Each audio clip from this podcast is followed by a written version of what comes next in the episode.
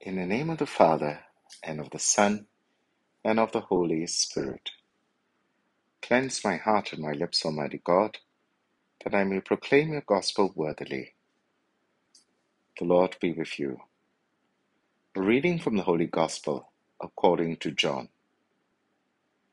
Jesus went with his disciples into the Judean countryside and stayed with them there and baptized.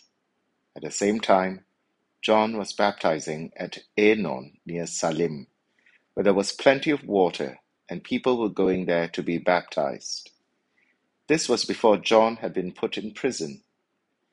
Now, some of John's disciples had an open discussion with a Jew about purification. So they went to John and said, Rabbi, the man who was with you on the far side of the Jordan, the man to whom you, you bore witness, is baptizing now and everyone is going to him. John replied, A man can lay claim only to what is given him from heaven.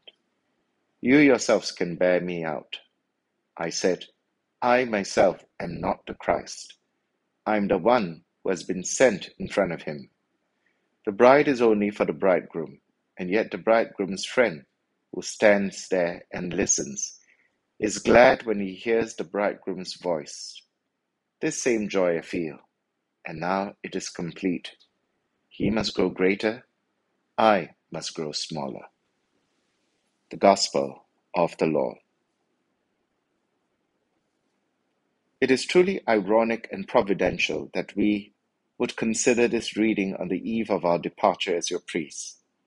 The words of the Baptist are indeed something worthwhile for us to emulate as we make way for your new pastors. He must grow greater, and I must grow smaller. This has been the dynamics between the Baptist and our Lord Jesus Christ. A giant character such as Jesus could no longer remain in the shadow of the Baptists. They were soon regarded by many, including their own disciples, as rivals.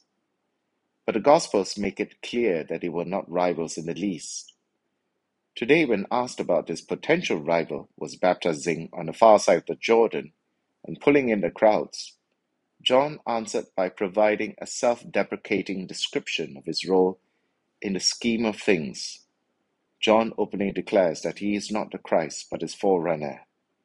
He then uses a metaphor to describe himself. He is the friend of the bridegroom. Marriage is an image dear to sacred scripture. In the Old Testament, God speaks of the covenant he made with the people of Israel as a union between husband and wife. In the New Testament, the figure of the wedding appears in several scenes. Jesus performs his first public miracle in front of his disciples during the marriage at Cana, and he doesn't hesitate to call himself the bridegroom when he replies to John's disciples about fasting. Can the wedding guests fast while the bridegroom is with them? It didn't happen by chance that John the Baptist appoints himself as the friend of the bridegroom. He is that friend who knows the groom for a long time, who recognizes his voice and rejoices as he draws near. He is the friend whose joy is complete when the bridegroom has arrived at the wedding feast.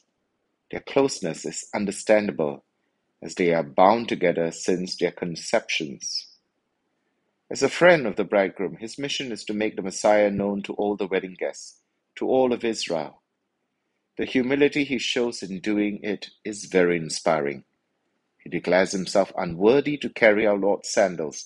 He recognizes he baptizes only with water and not with the Holy Spirit and fire. He admits he needs to be baptized by Jesus and not the other way around. John's respect and joy towards his friend are synthesized by these immortal words He must grow greater, I must grow smaller. John lived most of his life without close contact with Jesus. He wasn't one of his disciples, and yet he boldly describes himself as a friend of Christ. Friends do not see each other as rivals. Friends are not threatened by the success of the other. In, friend, in fact, friends are all too willing to rejoice at the achievements of the other. Friends are willing to take a back seat, to move off center stage, to allow the other to take all the credit, to decrease so that the other may increase. In a true friend, we will discover the radiant and beautiful face of God. This is because, as St. Augustine taught, he loves his friend truly, who loves God in his friend. In the name of the Father, and of the Son, and of the Holy Spirit. Amen.